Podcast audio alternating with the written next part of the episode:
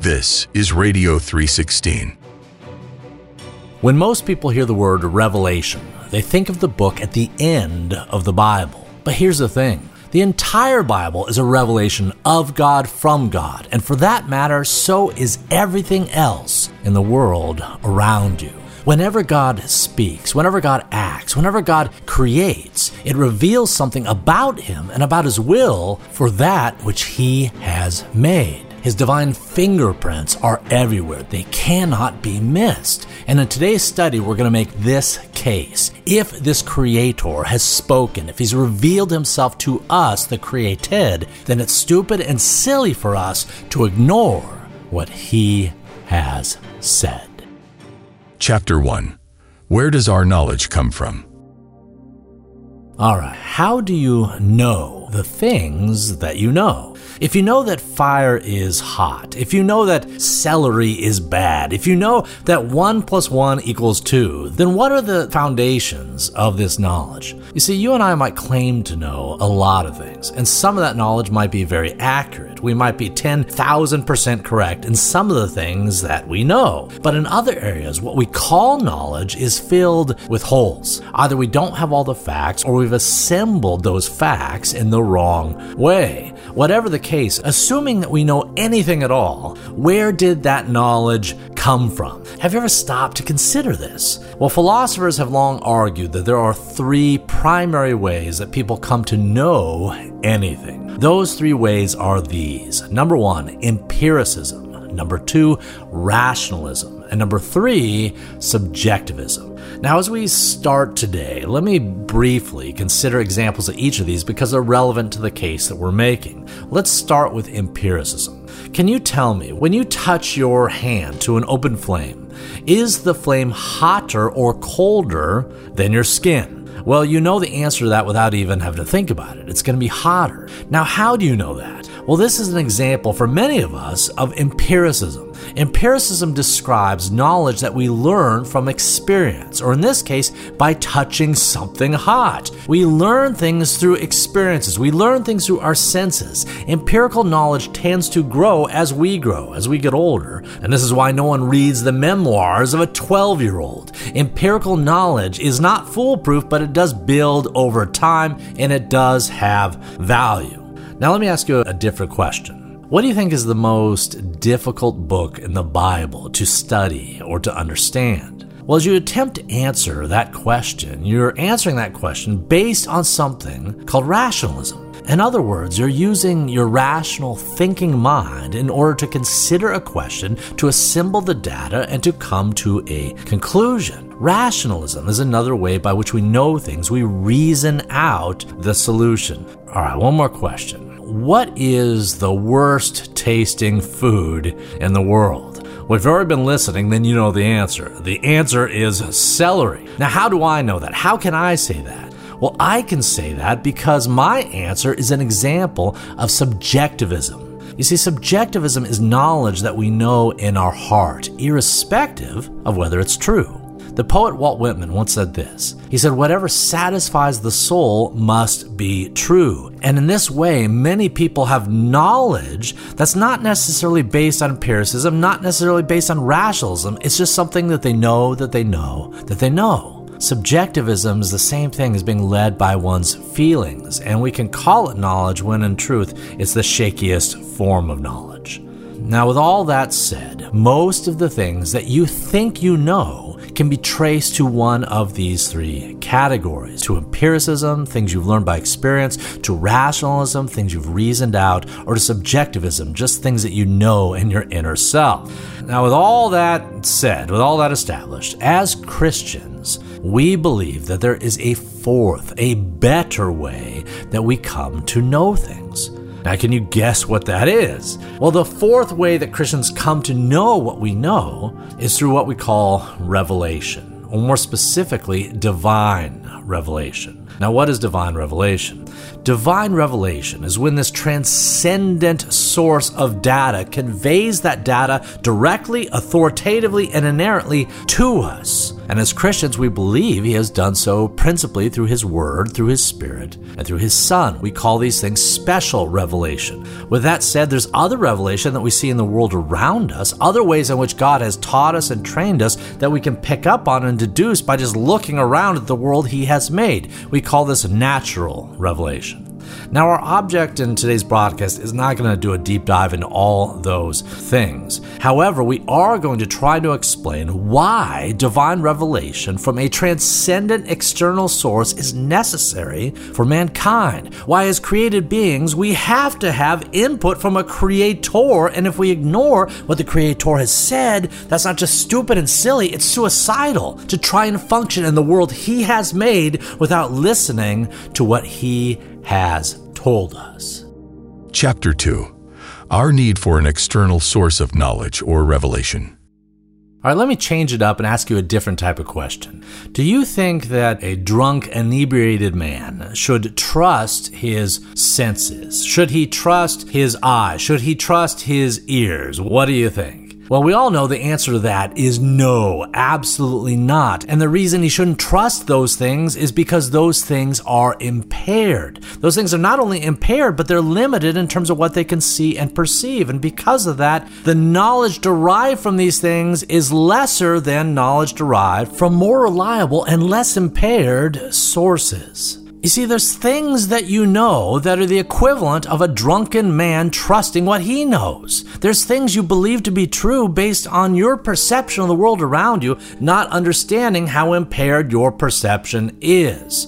Knowledge that we derive from our senses or from our experiences has value. We have to rely upon it in order to survive in this world. What I'm suggesting, however, is that it is limited. The things that we claim to know empirically or from our own experiences are limited by the experiences themselves. Which is why I said earlier no one reads the memoirs of a 12 year old because the 12 year old does not have the experiences or the judgment to assimilate those experiences in a way that's going to do us any good. So, what what about rational knowledge? What about rationalism and the ability we have to deduce things through reason? Well, do you remember any famous uh, TV characters that were known for their usage of logic and reason? Well, one of my favorite shows is Star Trek, and from Star Trek, of course, we have Mr. Spock. Now, Spock was a case study in rationalism. His knowledge and his conclusions were a byproduct of reasoning and deduction. Now, although logic and reason are good and helpful tools, and I, I hope you have them, rationalism is still inferior to divine or transcendent revelation that comes from a better source than you. You see, it's inferior in the same way that empiricism is. It requires data points that you may or may not have. A computer, Mr. Spock, for example, he needed data, he needed information, and if he doesn't have it, he can't compute. In the same way, rationalism, just like empiricism, can be incomplete in its data set and impaired in its operation So that's a brief critique of empiricism and rationalism. What about subjectivism? Well, as we said before, subjectivism involves inner subjective knowledge. What we know is based on our gut or our intuition. Now, why is subjectivism the worst way to process or to attain knowledge? Why is subjectivism unreliable? Well, we could go on all day with this, but the main reason is because a sinful man's feelings are a moving target. What you feel in your heart of hearts today, you might not feel tomorrow. Additionally, your feelings are a function of biases, sinful biases for all of us, and sinful inclinations. Sinful hearts, guess what? Sinful hearts come to sinful conclusions. If you say that I know that I know that I know something that's emanating from my sinful predispositions and fallen deprived nature, don't be surprised if what you know that you know that you know is dead wrong in the economy of God feelings don't compare to information. Information doesn't compare to knowledge. Knowledge doesn't compare to wisdom, and wisdom must be grounded in divine truth. All right, let's change things up a bit. Have you been uh, have you been to college? And if you did, if you attended college or high school or what have you, did you expect to learn? Did you expect to learn things? Do colleges, do universities emphasize education? Well, yes, they do. However, they emphasize that knowledge as being derived from the three things we've taken time to critique empiricism, rationalism, and subjectivism alone. Our higher universities, for what good that term is, have absolutely discounted any source of knowledge or wisdom or information that transcends what we can derive from those three categories of thought. Institutions of higher education generally don't incorporate the highest source of knowledge, which comes from the one who made everything around us. If anything, they discount that knowledge. Now, why do they do that? Why do they do that? Why doesn't a higher learning institution seek out the highest source of knowledge, which comes from one that is greater than us combined? Well, there's probably a lot of reasons, including the fact that fallen, unregenerate man doesn't want God's input, doesn't want God's knowledge. Fallen, unregenerate man does his level best to ignore, to reject, to rebel against what God has told him. So that's, that's probably the main answer. With that said, what happens if you do that? If you eliminate the high source of knowledge from higher learning institutions, what do you get? Well, what you get is a sham, which is what most of those institutions have become. If you divorce the study of math or science or nature or love and beauty and art and the like from the source of all these things, then how can you pretend to comprehend them? This is foolishness.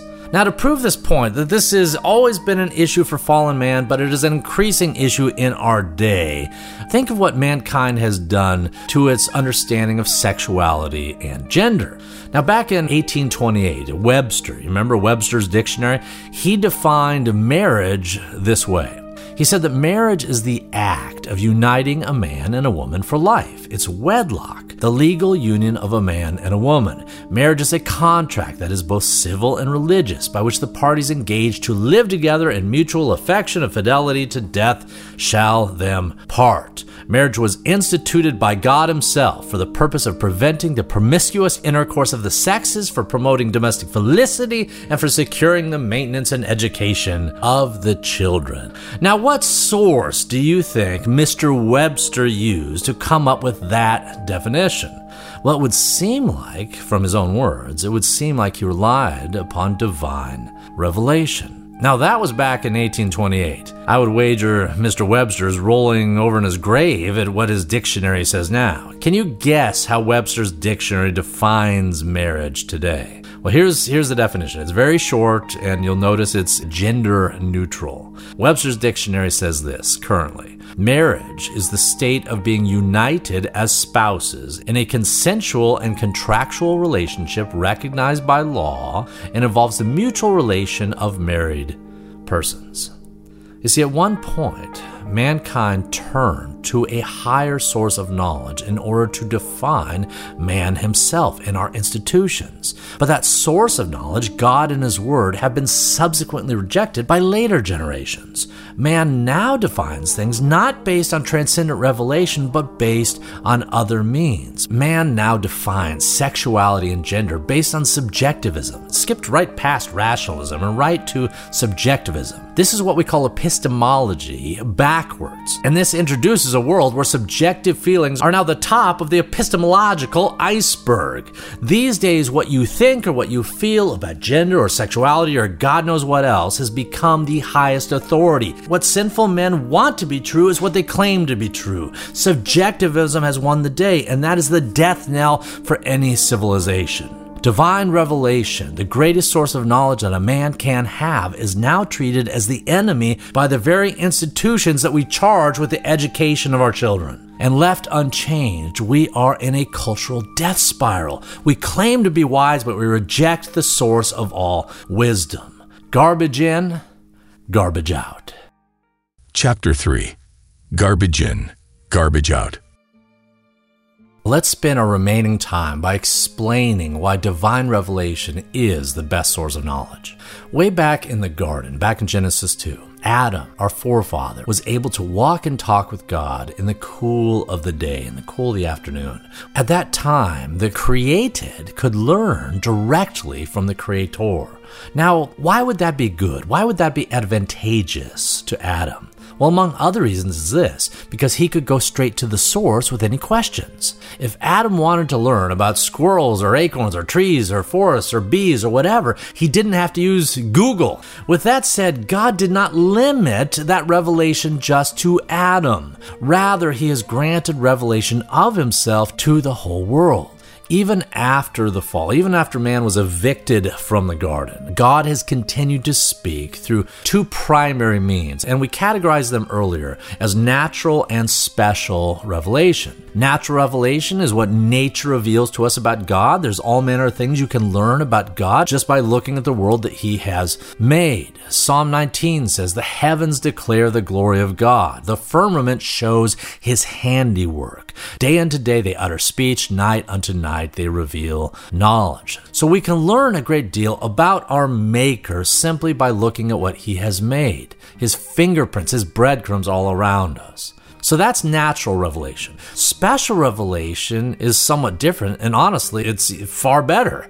You see, the limitation of natural revelation is that you can look at the world around you and properly deduce that there is a God. You can look at what God has made and determine that He exists. With that said, you cannot necessarily know everything about Him. You cannot learn His name, you cannot learn His various attributes and characteristics, only some of them. And because that's true, we need additional revelation or special revelation, which includes direct, authoritative communication that He has given us about Himself and about His will and plan for us. A simple example of this comes from Hebrews 1, which says that God, who at various times spoke to the fathers by the prophets, has in these last days spoken to us by his Son.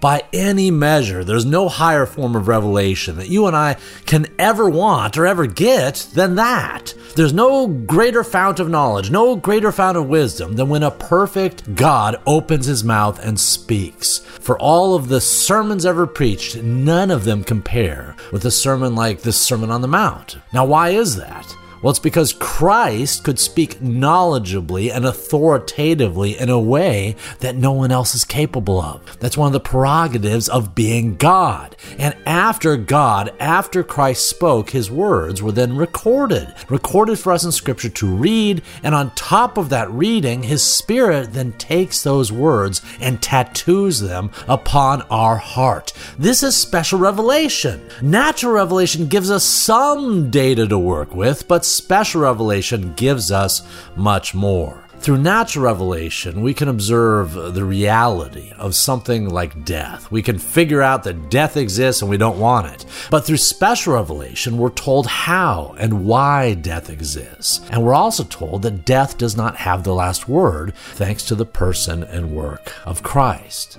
Beyond this, special revelation tells the whole world, a fallen world, how to get along with one another Think of the Ten Commandments, or think of so much of Christ's own teaching. These passages tell depraved people living in a depraved world how to live in a cohesive fashion without blowing everything up. And even a secular society has benefited across the centuries from these revelations, from things like the Ten Commandments. Even a secular world has incorporated things that God has told us into our social contract from one end of the globe to the other, the things that God has told us about Himself or about mankind or how to get along with one another have affected and informed the whole course of history.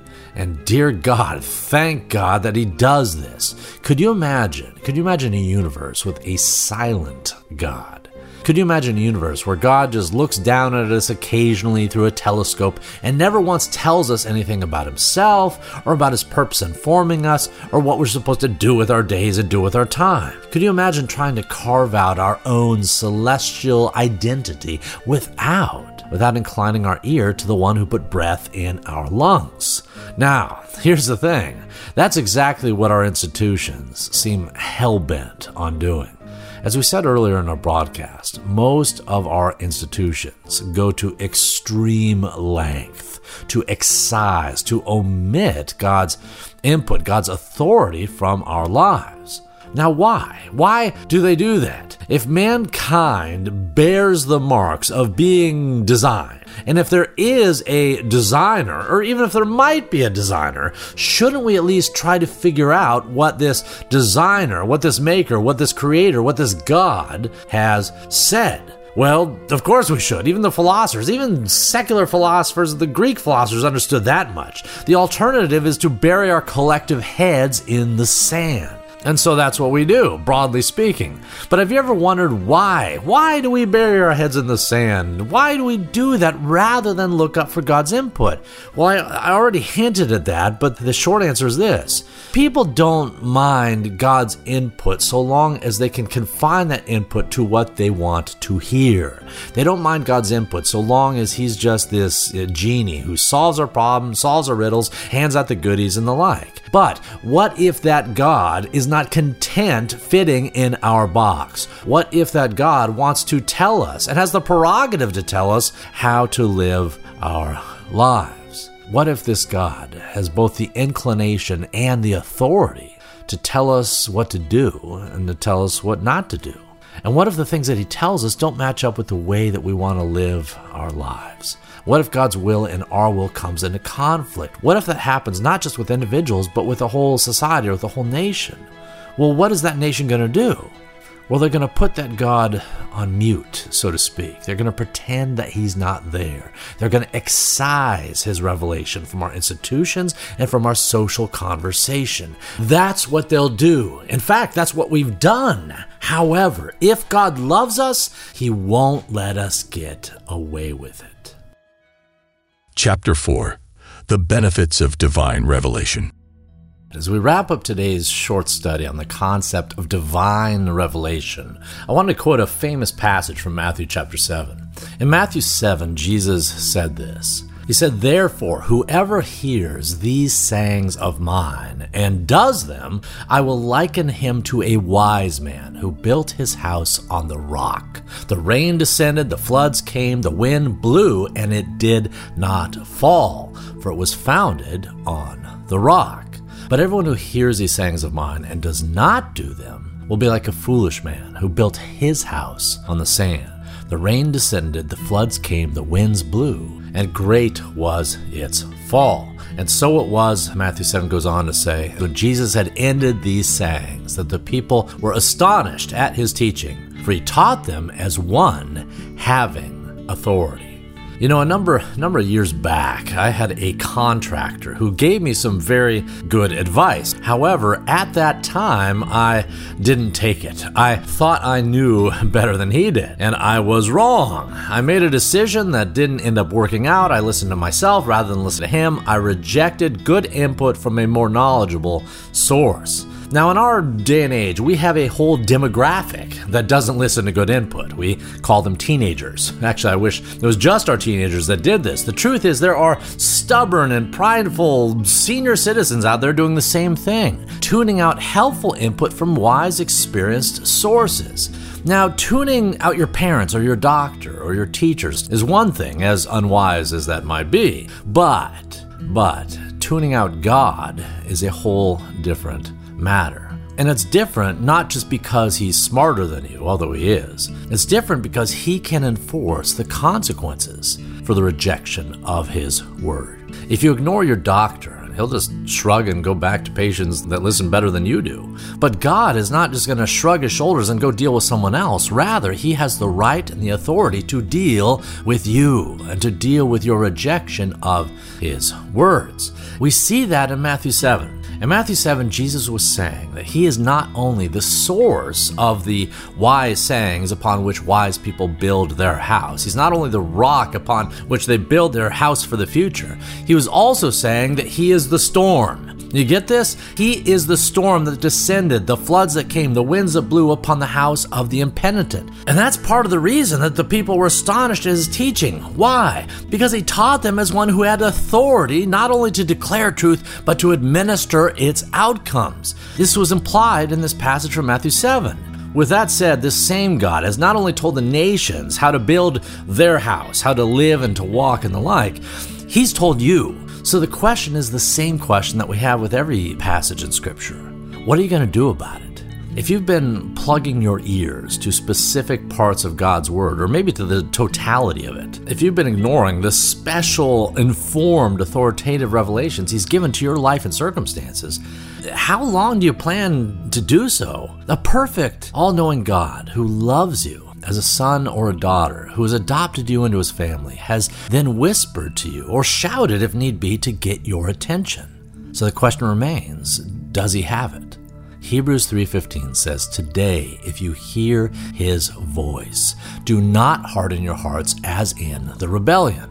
Today, if you have been, stop hardening your heart. Stop plugging your ears. Try the reverse. Pick up His Word. Go to church. Get in a devotional. Attend a Bible study. These are the mechanisms, the God ordained mechanisms by which He will bring light to your circumstances and a path to your feet.